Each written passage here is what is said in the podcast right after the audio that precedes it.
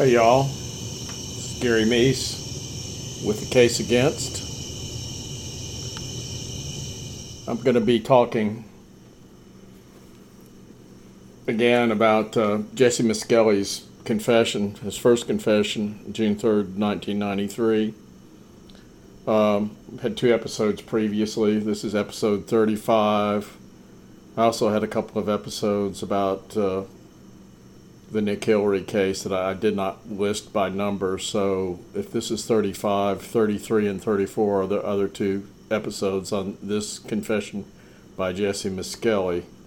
Uh, briefly, Misskelley is confessing to uh, having participated with Damien Echols and Jason Baldwin. All three of these people are teenagers who were living in in the West Memphis, Marion, Arkansas area. In 1993, they uh, they were, as a result of this confession, they were con- uh, arrested and ultimately convicted of killing uh, three eight-year-old boys, Michael Moore, Christopher Byers, and Stevie Branch. Uh, on May 5th, 1993 in some a wooded area known as Robin Hood Hills or Robin Hood uh, in West Memphis. So they became known as the West Memphis Three, the not the boys, but the killers. Um, conducting the interview are Chief Inspector Gary Gitchell of West Memphis Police Department and Detective Brian Ridge.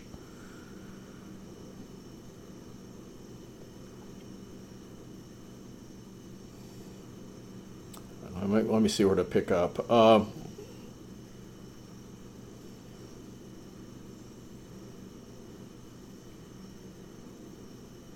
they're talking about a briefcase that uh,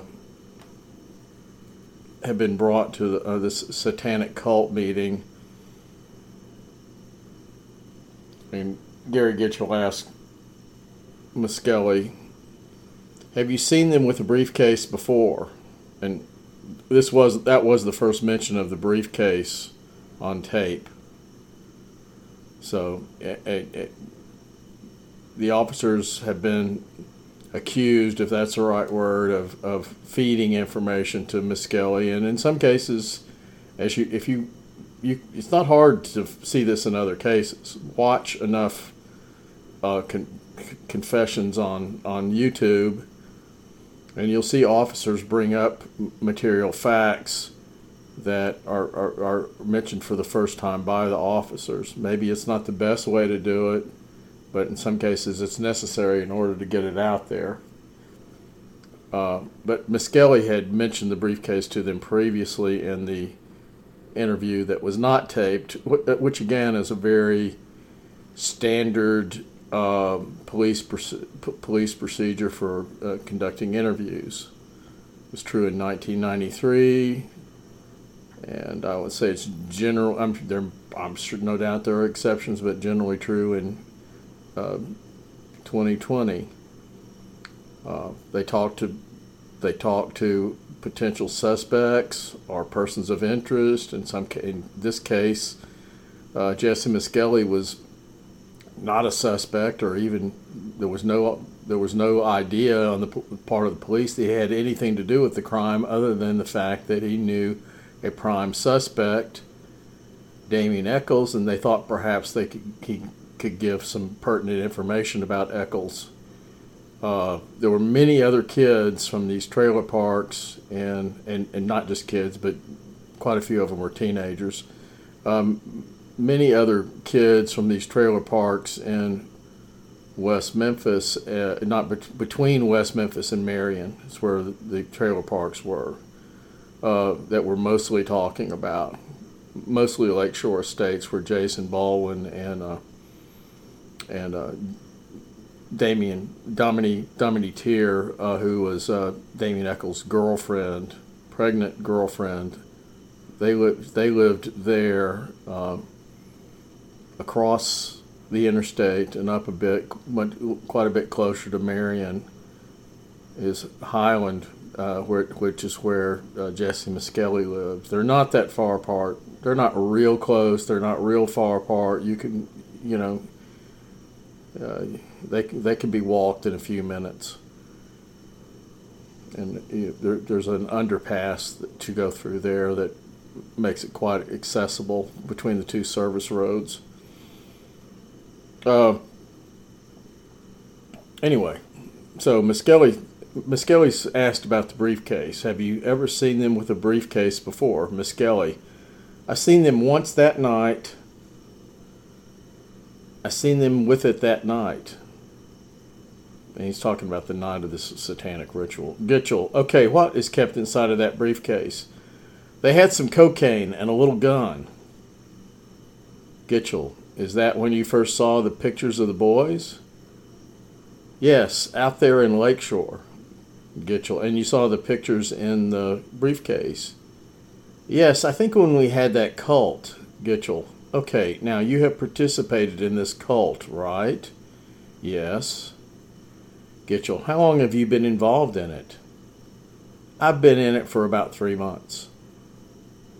Uh, now, Misskelley remained fairly consistent about how long he'd been in this cult in subsequent interviews. Gitchell, uh, okay, tell me some of the things that you all typically do in the woods as being in this cult. We go we go out kill dogs and stuff and then carry girls out there.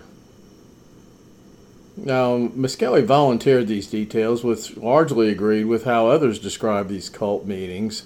Based on Misskelley's later statements, the meetings he attended were much less dramatic than he describes here consisting mostly of a small group drinking around a fire near a lake shore, followed by an Echols performing some sort of ceremony that Misskelley perceived as talking to Satan.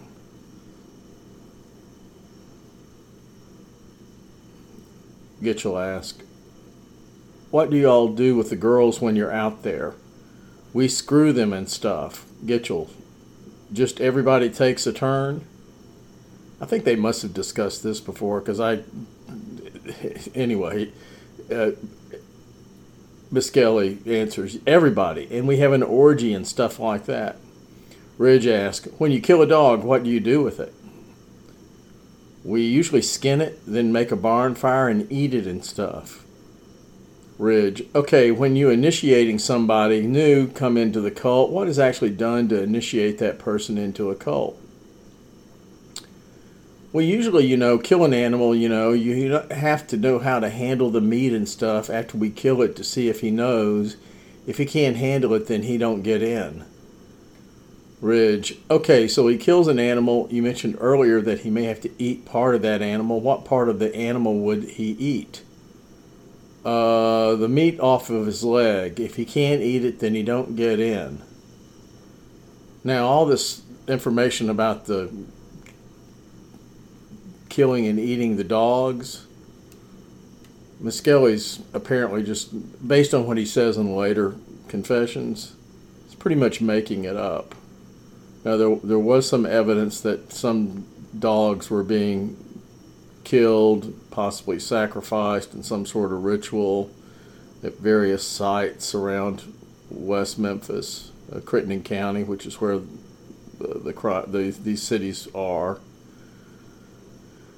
So, and there, and this sort of torture of dogs is described by some other people who were also claimed to be involved in the cult. So it's not without some sort of basis, but Misskelley really discounts this later in his confessions.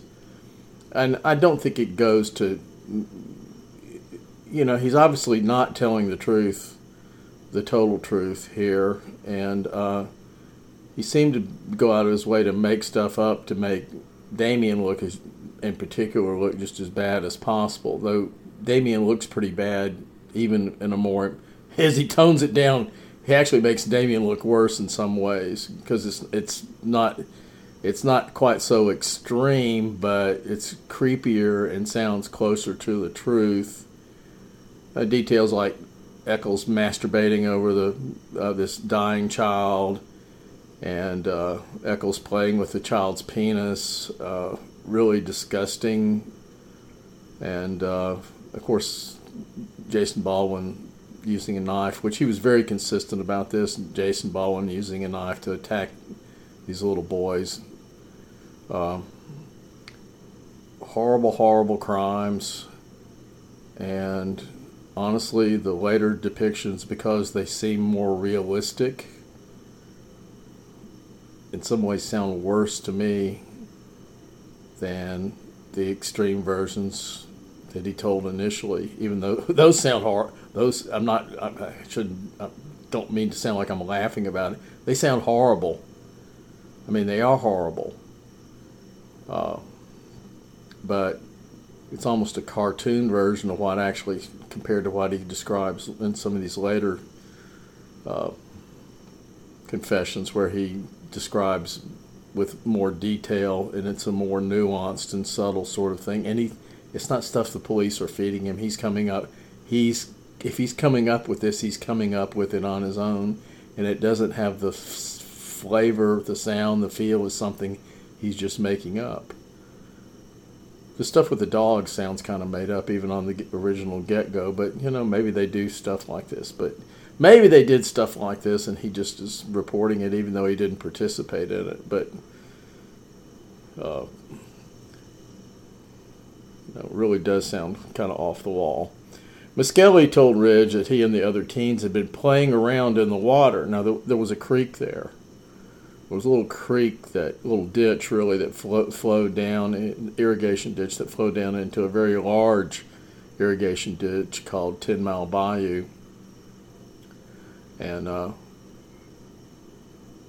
right uh, right where these woods were, and the boys' bodies, the boy, the dying boys were placed. Well, one of the boys was dead already, but two, two of the boys were dying when they were placed in this uh, brackish water uh, water that filled this muddy ditch, uh, and they drowned. They were already beaten sufficiently so that they almost certainly would have died of their wounds and uh, Stevie Stevie Branch uh, had a terrible face wound. I don't know if he would have bled to death from that. Presumably might have if he'd been out there longer unattended. Uh, Christopher Byers did bleed to death from his horrible uh, emasculation wounds that Jason Baldwin inflicted on him uh, before he was placed in the water. Uh, anyway, Misskelley told Ridge that he and the other teens had been playing around in the water. Then the boys showed up. He would be insistent in later confessions that he had not been in the water. Ridge asked, Damien and Jason having sex. Again, this is the first mention of them have, them being sexual with each other. Uh, Misskelley says, they took turns going up under the water. Ridge, going up under the water, what were they doing up under the water? Misskelley, they were sitting so far away, they were in the water, I would say about five to ten seconds, then come up and then the other would go down. Now, Misskelley said that was what he said. Now, Misskelley said nothing explicitly about Echols and Baldwin having sex in the water Investigators would interpret his statements as saying that Echols and Baldwin were taking turns offering oral sex. Is he actually saying that? I don't know. I don't know if he knows. Anyway, Brian Ridge asked, Okay, so they were just messing around in the water. They called for these boys to come over there. Misskelley, yeah, they seen them boys and then they hollered. Damien said, Hey, the little boys, come up here. Come up there. Gitchell, did they call them by name? No, they just hollered at them. They just they slowed up. Now here's an example of a possible suggestion. Did they call them by name? Now there's a suggestion there that maybe uh, the the killers knew the boys by name, and Misskelley should have picked up on that if that's the case. If that's the narrative the cops are trying to feed him, and said, "Oh yeah, we knew their names." No, but what does what does Misskelley say? He says, "No, they just hollered at them. They showed up." In other words, here's a, here's a suggestion, and he doesn't take the suggestion. Now, the idea is that Misskelley is too stupid to come up with a, come actually tell the truth about what went on because you know he needed to have the cops to feed him a story because he just couldn't tell the story on his own because he's just too damn dumb to do it. Now, the truth is, is he's, he's not very smart. He's not quite as stupid as the uh, his uh, the, the his defenders make him out to be. He's not a child, and he was not functioning at a child childlike level, and in the sense and, and the when I say a child, you know, a five or six year old is what they talk about he doesn't have the mentality of a five or six year old. He was functioning about at the level, and even this gets to be problematic as you get older, but he was functioning about at the level based on his IQ scores and also based on what he was doing in real life. He was functioning at the level of at least 11 or 12 year old, perhaps older. In other words, somebody who's well oriented to reality and is able to uh, tell uh, you know, give at least surface level uh, information that's accurate and not full of like fantasies like you'd expect from a four year old, but uh, not really capable of delivering high level concepts or, or complex understandings of human relations either, for the most part and I'm not putting down 11, 12 year olds. I think they're usually fairly amazing at that age. Um, but they're not adults and they don't have an adult understanding or even a teenage understanding. I think they devolve when they become teenagers. they go backwards for a bit. Uh, m- many of them do. There's some nice teenagers. Uh, did they call them by name? No, they just hollered at them. They showed up. Slowed up. Gitchell, where did the boys put their bikes? Again, mention the bikes for the first time here. Uh, Misskelley, close to right where, close to right where there before you come in, and they laid them down right there. And after I left, I don't know what they'd done with the bikes. Gitchell, you didn't do anything to the bikes at all? Misskelley says, No. They pressed him about the bikes, but Misskelley denied he had anything to do with them. Now, the bikes ended up, there were two bikes, three boys, uh, two bikes, Stevie Branch had a new bike his grandfather had just given him, and Michael Moore had a the bicycle that he'd had for a while. I don't know how long that he was riding around, and uh, Christopher Byers at some point was tagging became to tag along with him, but initially it, w- it was mostly Michael and uh, Stevie out riding around on their bikes. Christ- Christopher had other things going on.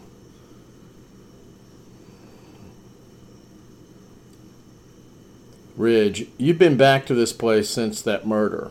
Obviously, he's feeding him information here, but this is he's really he's coming he's bringing back up information from the the pre-interview the pre-confession, as it were. Uh, Misskelley says, "Yes, I went down there and sit there, and after what they did to the boys, I just sit there. Just thought what happened to them real bad. Just thought, and I left and stuff and walked home." Gitchell.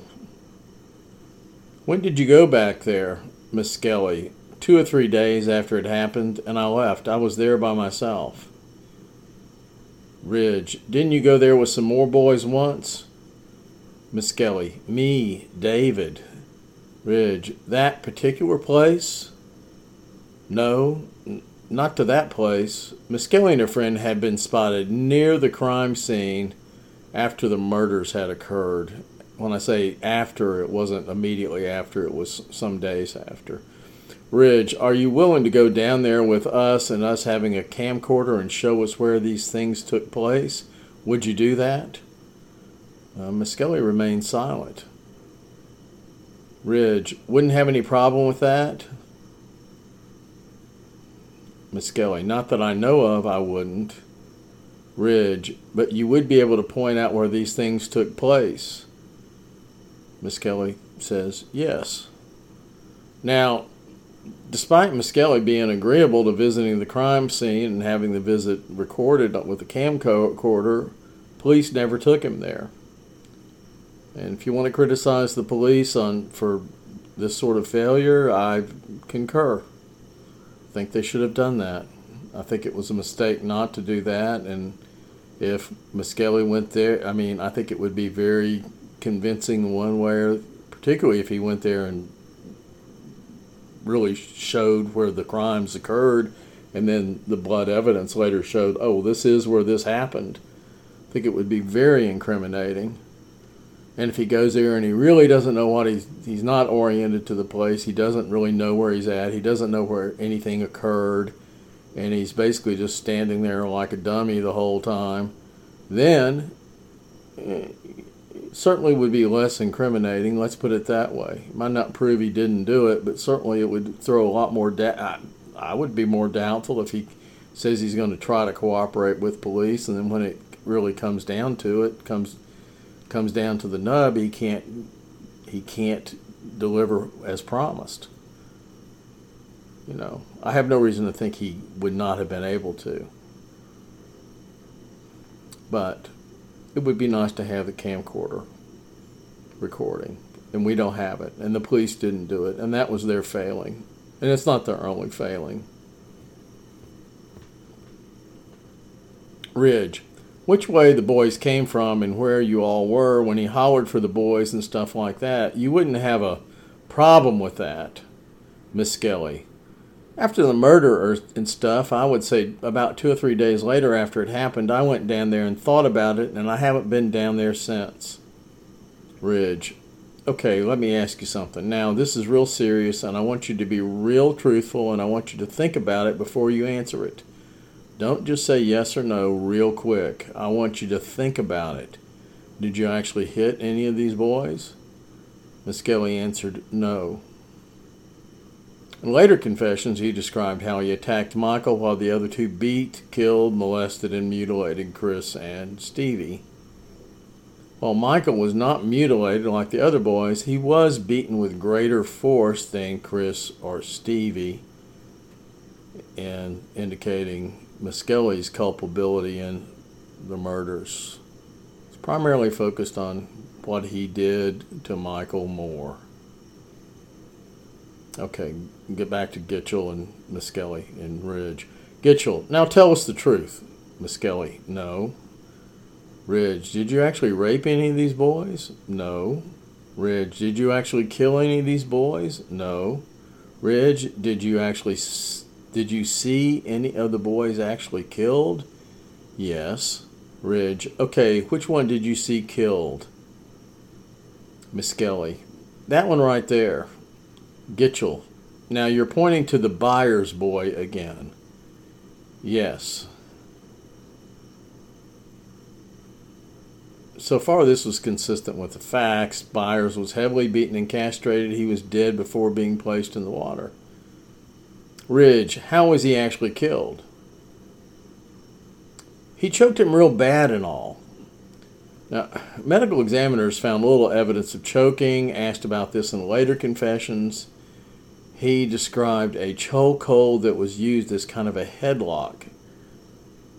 And uh, but the main point is is that Chris Byers was not choked to death. So it, I'm not sure uh, Misskelley is that on target with his answer here, but he does sound that way. He choked him real bad and all. How was he actually killed? He choked him real bad and all. It sounds like Misskelley is saying that he was choked to death, and he was not. Valid criticism of the confessions up to that point. Uh, Ridge choking him. Okay, what was he choking with? His hands like a stick. He had a big old stick kind of holding it over his head. uh, Misskelley would later allude to Echols' big old stick being used in the beatings, but not for choking. Uh, Echols had a large walking stick marked with wizardly symbols after the medical examiner determined that two of the boys were all but beaten to death and that stick like objects had been used for some of that beating. Uh, Ridge retrieved several large sticks as potential murder weapons from the scene, and again, they, they've come under some criticism f- for waiting that long to come up with, uh, to go back and gather these murder weapons. Somewhat valid, though at the time the police simply didn't know, Ridge simply didn't know that the boys had been beaten to death, and some of those wounds were almost certainly, certainly um, the result of a, an attack using uh, a, a stick or a stick-like object. Ridge, okay, so he was choking him to the point where he actually went unconscious. So at that point, you felt like he was dead? Misskelley, yeah. And again, Christopher died from blood loss, not choking, and the other two boys died from drowning. Ridge. Okay, did any of the other two boys, were you there when they were actually killed? Misskelley. I don't know. Ridge. You say that you got sick, so that's what you were saying? Did you throw up or anything? Misskelley says yes. but in later confessions, he said he got sick but he didn't throw up. Oh, Ridge, where did you throw up at? Misskelley, I got a little ways out of there and got a half mile up the road is when I threw up and couldn't hardly run and I just threw up. Aside from the question of whether he vomited, which he later denied, uh, Misskelley's larger narrative throughout the confessions described leaving quickly, becoming ill, and going straight home. Uh, Misskelley later described how he was very drunk at the time of these attacks and was somewhat frantic to leave. Gitchell, did you have some blood on your clothes? Misskelley, I didn't have no blood. I didn't get close to them. Gitchell, were your clothes wet still? Yes, they were damp.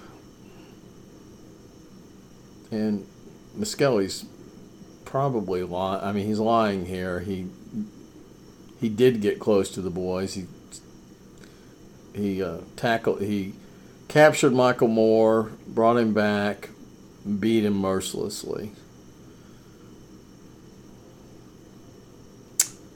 Ridge. All right, Inspector Gitchell touched on a point real close. Now, what were clothes were Jason wearing that day, that night? Misskelley, he was wearing some blue jeans and boots, army boots like.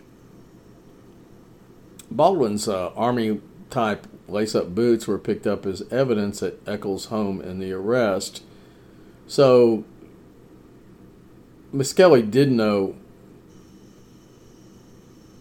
Baldwin, and he knew how he usually dressed, and apparently he almost always wore these blue, almost always wore blue jeans, and almost always wore these army boots.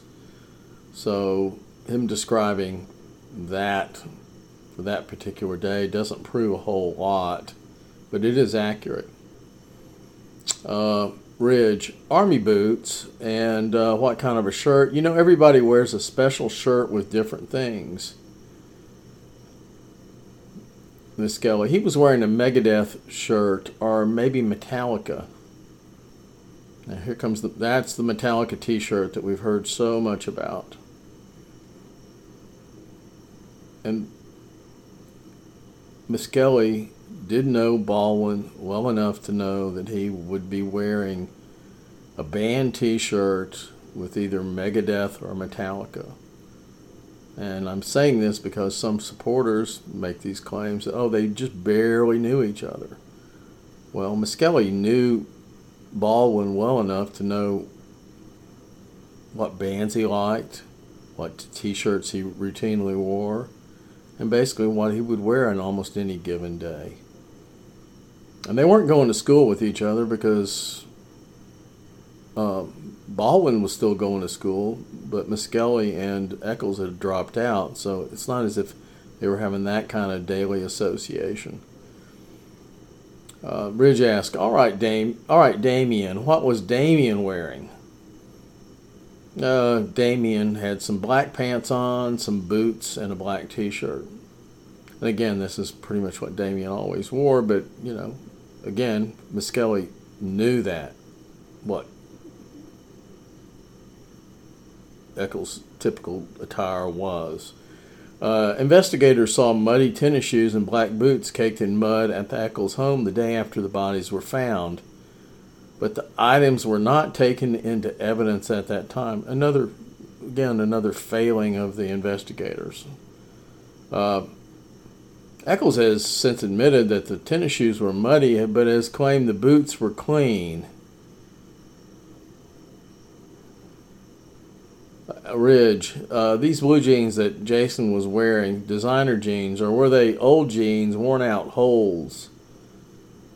Misskelley, they were wore out. They had holes in them and the knees were cut. Ridge, holes in the knees. So Misskelley accurately described Baldwin's everyday attire of a black concert T-shirt featuring a favorite band, worn-out jeans, and high lace-up shoes boot, boots. Uh, Ridge asked about Baldwin's hair color, and they established that he had sandy blonde hair. Ridge, okay, wearing blue jeans. He had on a Metallica shirt. Now, this is a shirt that's got Metallica across the front of it spelled out and a man's name or picture. Is that right? You tell me. They had a picture. Ridge, a picture of somebody. Different shirts, different types of shirts have different pictures. Ridge. Which one did he have? He had that uh like a skull like ridge. A skull. Yeah. Now the a skull or a skeletal figure was a popular motif for Metallica gear at that time. So Misskelley, who apparently wasn't a fan of Miss there's no evidence he was a fan of Metallica or Megadeth, though he almost certainly was aware of them. Um, he, but he was able to describe what Jason's T-shirt would have on it, which was a skull. Ridge, okay, what were you wearing that day? I was just wearing regular blue jeans, my shoes. Ridge, what kind of shoes were you wearing? My uh, Adidas. Now, these Adidas, we later find out that he gave to uh, his friend uh, Buddy Lucas because they had blood on them and he didn't want to be implicated in it. Uh, it's been ver- it was verified that indeed those Adidas were in Buddy Lucas's possession, but by the time the police were able to confiscate them, they weren't able to get any useful uh, blood evidence off the shoes. Uh, Misskelley later described how he had confessed to Lucas uh, or, or Lucas described Misskelley confessing to him. I, I'm wrong about. I'm getting this backwards. Lucas confessed how Mus, uh, described how Misskelley confessed to him, with tears in his eyes, describing going over and beating up boys and beating up boys real bad in in West Memphis, and gave him the shoes. And this was the day after the killing, before the bodies had been found. Okay, Ridge, what kind of shirt were you wearing? I was just wearing a regular old greasy up t shirt. Ridge, okay, was it a design shirt like this bull type shirt or was it just a plain white old? Plain white, Ridge, old t shirt. Where are these shoes at now? A friend of mine, he borrowed them. Buddy Lucas, he borrowed them from me. As I've already explained, Lucas later told police that Misskelley gave him a pair of athletic shoes the morning after the killings. So, in this initial interview, he tells police that he gave these shoes to Buddy Lucas. The police did not tell Jessie Misskelley that, oh, you gave the shoes you were wearing that day to Buddy Lucas. So we want you to throw that into your confession. No. The information came from Jessie Misskelley that he gave the shoes to Buddy Lucas the day after the killing. Though he said, in this case, he says he borrowed them from me. Um, Ridge, the boots that Damien had on, are they army type boots too, or what kind of boots were they? Close like army type, not quite. Ridge, okay, they are black, is that right? They lace up? Yes. Ridge, okay, and Jason's black and lace up? Jason's were black up to about knee. Ridge, oh, they come up, what, they come way up on him? Yes. Ridge, okay, Damien didn't come up that far. Damien's didn't come up that far, no. Yeah, he's feeding him a little information about how far Damien's boots come up for whatever that's worth. Ridge, okay, they killed the boys. You decided to to go. You went home. How long after you got home before you received the phone call? 30 minutes or an hour? Misskelley paused and said about an hour. Misskelley had claimed that the killings occurred shortly after either 9 a.m. or around noon, and that the call came at 9 p.m which is a lot closer to where the, when the phone call would have been received if he, uh, based on when the killings actually occurred. Ridge, an hour after you got home, so they were there for a lot longer. Yes. Ridge, when he called you on the phone, did he say that he had just got in? Misskelley, when he first called me, he said, How come you left? And said, I couldn't stand it. I had to do something. And then Damien, I heard Damien in the background saying, We done it, we done it what we gonna do if somebody saw us? Uh, Misskelley said no one saw him leaving. Ridge, okay, has Damien and Jason and Damien talked to you since this happened? No. Now, stop here for a second. There's evidence that they were all together at the skating rink two days after the killings. Uh, there's videotape showing that they were all there, and uh, there are some statements from various witnesses that they ha- that there was some interaction that they either came in together or there were some interactions with uh, Damien, Jessie, and uh, Jason. So the idea that uh, that there's also some other information we're going to get into very shortly, where he says he hasn't talked to hasn't talked to Damien, and then he describes setting up Damien with Victoria Hutchinson. So. Uh, about the phone call, the 9 p.m. phone call, it's problematic in the sense that uh, Damien was spotted still lurking around the scene around 9:30 that night. Uh, there's no evidence that Damien or Jason got home until around nine, nine to nine thirty that that that evening. Uh, there's some evidence to suggest that they, well, there's some, I mean, there's some there's some bad alibi evidence from Echols, the Echols, uh, Echols Hutchison family, that he was there. Uh, in Jason's case, there's no evidence based on the statement of his mother's boy, live-in boyfriend, Dink Dent, that he got home before nine or nine thirty that evening. The question is, is you know, did they place a phone call? Um, they weren't together, based on anybody's statements at that point. Um, some speculation they might have been together in the Hollingsworth sightings, which is not what Hollingsworth, not what any of the Hollingsworth has ever said. So it's pure speculation. Uh,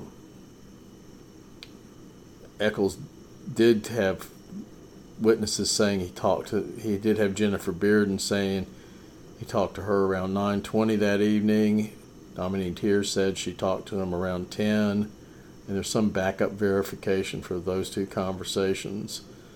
Um, so they seem more likely. And uh, Jason's mother said she talked to him from her job when he was at home around nine nine or nine thirty that evening. So there's some validation there. Obviously, all these people could not be telling the truth, uh, but it, those seem more credible than than not. the The other problem with Misskelley taking a phone call at 9, 9 p.m. that night is part of his alibi concerned a wrestling trip to a.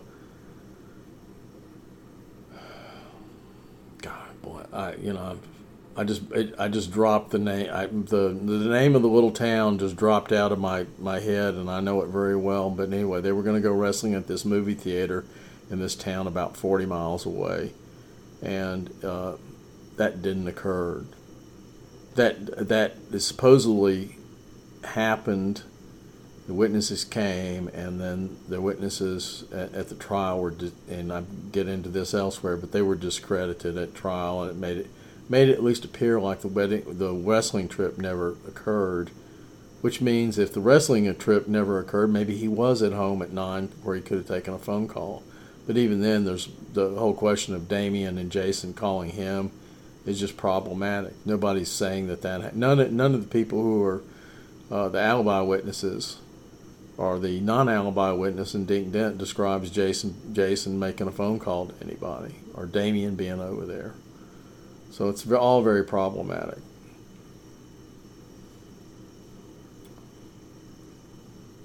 Okay, has Damien Ridge asked, okay, has Jason and Damien talked to you since this happened? No, Ridge, they haven't talked to you about this? They hadn't said nothing to, nothing around me when I was over to my friend's house. They didn't say nothing. We don't know what friend this is at this point, I don't think. Ridge, when you've been by yourself, and I'm sure in the last three weeks you've been by yourself with them sometime, Misskelley, you know Damien keeps asking me how come I left and stuff and hadn't anybody said anything to me about it you know, he just got through saying he hadn't talked to them, and he then he turns around and says, eh, Damien keeps asking him stuff. Uh, Echols, Misskelley, and Baldwin were all at the same skating rink on May 7th, as I've already mentioned. Uh, Misskelley introduced Echols to Vicki Hutcheson shortly after the killings. Not only were they staying in touch, Echols and Baldwin allegedly were pressuring Misskelley to join in plans for more killings.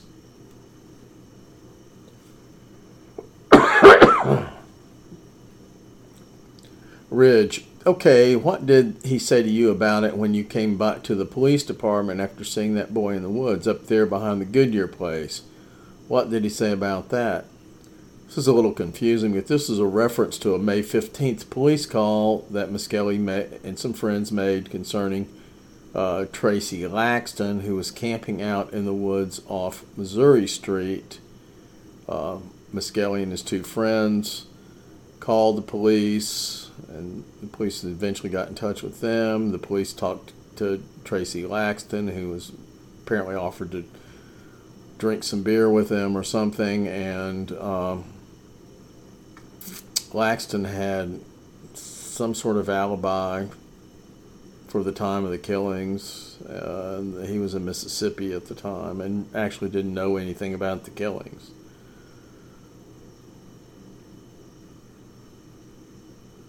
Okay. Uh, so Ridge is asking, what did Damien say to him about this particular incident? Misskelley's response is, he didn't know anything about that. R- Ridge, okay, what about when you get with Jason by himself? he keeps on asking me, what are we going to do next? I told him I can't do nothing now because I go to work every day. I go to work with my daddy every day. Baldwin urging on Misskelley accords with comments attributed Echols that he had more killings planned. Ridge. So they are scared, is that right? Misskelley. They are scared because after what they did, I told him that I was going to work with my daddy. I got to do something. Ridge. So what did you think they ought to be done to them for killing these boys? Misskelley. They need to be put away for a while. Ridge. Uh, put away for a while. Do you think they are sick or just mean? I think they are sick. Ridge. They are sick, okay. Is there anything else you want to add to this statement? No. Ridge, why did you not come forward with this information? this they're still sort of positioning Misskelley, and though they they they know he's he's implicated in the crime, but they're still sort of positioning him the way they're framing all this is you're a valuable you know witness who's come forward, you know, doing your civic duty and dropping a dime on a couple of criminal uh, bad bad killers. Uh, why did you not come forward with this information? Because I was scared. Ridge, scared of Damien. Or scared of Damien or scared of the police?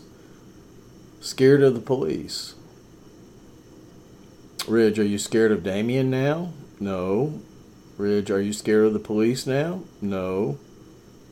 Ridge, you are not, so we've treated you well. Misskelley said, yes. If Misskelley was t- intimidated or felt threatened by the police, it was not on the record. The interview concluded the detectives were initially exultant, but the discrepancies on times and other details did not sit easily. And I'm going to stop it there. We got many more Jessie confessions to go. And you know, maybe you maybe it bore maybe it'll be boring going over these details again and again, but I think the point needs to be made that Misskelley told the same basic story over and over and over again under different circumstances. Uh, he, there's no evidence in, and you can see the videotape on YouTube. There's no evidence. He gives no evidence of being uh, coerced or particularly intimidated. He's very he is reluctant to tell this story, as I think it's understandable that that would be the case. In his later confessions, he's he um, he confesses to his lawyer with a, a with his hand on a Bible.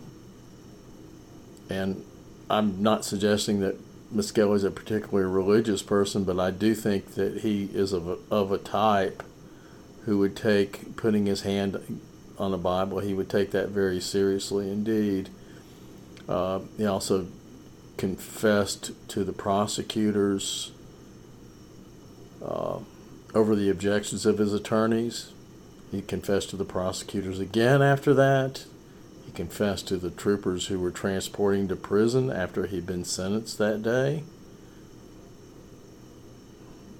Those are the major confessions. There's some other minor, conf- lesser confessions. Uh, there's the Buddy Lucas confession. And there, are, there are notes on Misskelley's meetings with his attorney in the summer of 1993, in which he gave there's no indication that he's is anything but trying to come up with some sort of defense for his participation in the killings. There's no, no nothing about coercion in the confession until around September or so, when um, his attorney and again, I'm drawing a blank. I'm a, either I'm getting tired or I'm getting really old, or maybe both. Uh, his attorney, Dan, duh, duh, duh, can't think of his name, but I can picture him in my mind perfectly. Um, when his attorney came up, um, came up with the idea that uh, false claiming of coerced false confession might be his way out of out of uh, what looked like a sure surefire case for conviction. So that's enough from me today. I'll be back again, hopefully in a week or so, maybe sooner, maybe two weeks. A lot of it depends on all sorts of things on my end. Uh, I'm a little anxious to get to push on and speed up, and I keep, I've said this for several months now, and I haven't been doing it. But I really do think that uh, the time has come for me to go ahead and push ahead with this podcast and get get the case completed and done. Uh, I have several reasons for saying that. One is, there's just simply no. Eh, I'm not. I don't have any new information at this point that's really highly relevant. So uh, there's a you know few, few things going on as far as you know updates in Jason and uh, Jason Baldwin's and Damien Echols' world. It occasionally is worth maybe some sort of comment, but it's certainly not real news. It has no real bearing on the criminal case, uh, except to confirm their essential lack of character and their sense of their their utter lack of any kind of conscience, and the fact that they're both involved in just simply living off being professional victims and living off the kindness of strangers. Naive, gullible strangers who saw a documentary and decided that these two boys couldn't have done it because they were wearing black t shirts and listening to Metallica. And no one has ever killed anybody in a ritual murder. Just couldn't happen. It's not possible. So there you go. Anyway, that's enough from me. Thank you.